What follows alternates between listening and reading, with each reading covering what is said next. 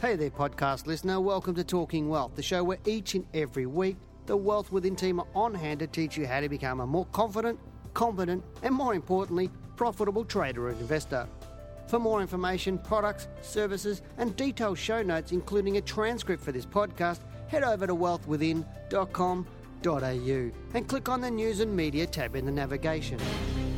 Hello and welcome to Talking Wealth. I'm Dale Gillham, the Chief Analyst here at Wealth Within, and uh, today's podcast I'd like to talk about a couple of different things where uh, you may have received an email advising you that uh, we're doing a, a one day workshop um, here in Melbourne and we're going to cover all the lessons within our trading mentor program because that's the 12 month membership that we have for people who uh, really come to us. We probably 80% of the people who come to us go, I just really want to know how to get into the market. I want to know how to invest. Look, I'm really scared of losing money on the market. Um, you know, my portfolio's not doing well. I just want to understand things. So, trading mentors like $497, I think, for the whole year. And um, in terms of you can go over the 10 lessons on video, etc., and ask lots of questions of myself and uh, Janae, my senior analyst, um, who also does these podcasts. And we're there to answer questions for you for 12 months. And I don't know about you, but I reckon that's dirt cheap for you know, four hundred ninety-seven dollars. But anyway, we had a lot of people. Also get a lot of people saying, know, I'd like to. Do you have a workshop or whatever else? So we've decided to do this one-day workshop. And in doing this one-day, uh, putting out this one-day workshop here in Melbourne, I think it's the the twentieth of February. So if you're hanging around Melbourne somewhere, you want to come to Melbourne, um, you're most welcome to attend. But in putting out some emails for this, I said to people, you know, you know, what do you want out of 2016 or what do you want to get to in 2016 and and uh, sort of what are you prepared to do to make sure that 2016 is the year that you intended it to be because you know, one thing I know is for sure, both we're all going to get to the end of 2016, but where we get to is where we choose to be.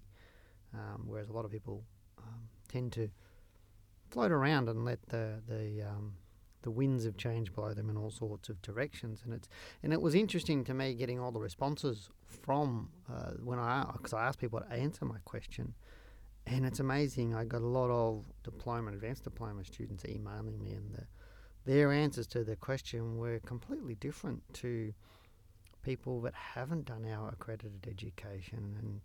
Uh, whereas our diploma students and our advanced diploma students or our accredited education students were tending to be more positive, they were looking for reasons to achieve things. Uh, the people that weren't on their courses were doing a, or giving a lot of excuses. And um, I don't know about you, but my um, analogy or, or how I treated an excuse to me, excuses are lies covered with the skin of reasons. And at the end of the day, you either do or you don't.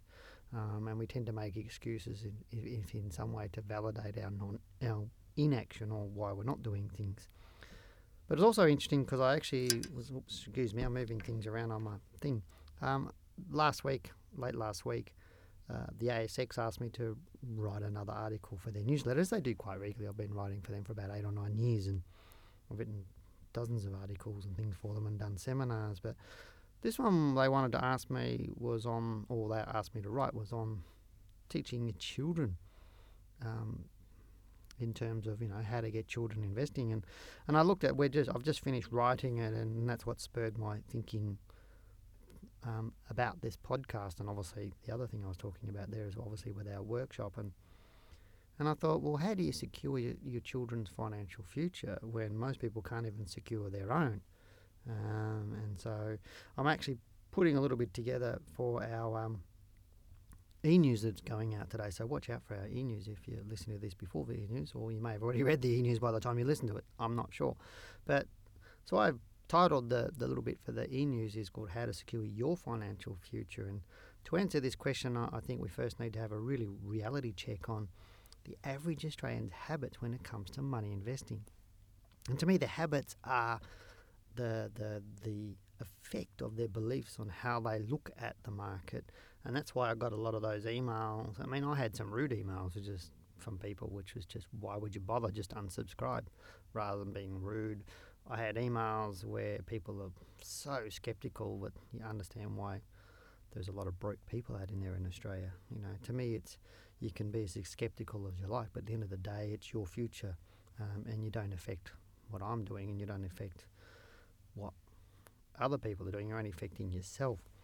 But to answer the question, we really need to, of how to secure your own financial future. You really need to, you know, to check on the average Australian's habits when it comes to money investment, because I believe that most Australians don't either don't know or afraid to really look at their investments and how they handle money. And, and I'm sure you'll agree that uh, that a lot of people put their head in the sand like an ostrich and try and avoid what really is the inevitable, you know, and, and really all they're doing is delaying that pain because eventually when you go to retire, you've got to face it. Um, and when you retire, or how we retire, is really dependent on the decisions we make today and the steps we take today. Because we know we're going to get to retirement, just what's our retirement going to look like? And that's in our hands because when we actually do a reality check on the Australian or on the average Australian in terms of their money investment, the, the reality is that even after 30, more than 30 years of compulsory superannuation, we're still finding the average Australian retires on far less than what's needed to fund their comfortable retirement. And comfortable retirement, in the terms of the government, in these sorts of figures that you see, is really, to me, it's just a bare existence. It's not a comfortable retirement. So ask yourself if the average Australian is struggling to retire, what are you doing now to ensure you do better than that? And the reality is, the situation is, in Australia is not likely to change, as the data reveals basically how Australians don't personally add to their superannuation, nor do they do much investing outside of their super. Right largely, they play hit and miss games pretty much. But a large majority of us tend to live, or large majority of people tend to live for the now, paycheck to paycheck, and and they either, um, you know, they spend most of what they earn. If they get a pay rise, they tend to spend that, and they tend to go for instant gratification, which means they don't have delayed gratification. And there's an old saying that I learnt when I was really, really young. It says, I will do today what others won't, so I can play tomorrow where others can't. And to me, that's your retirement.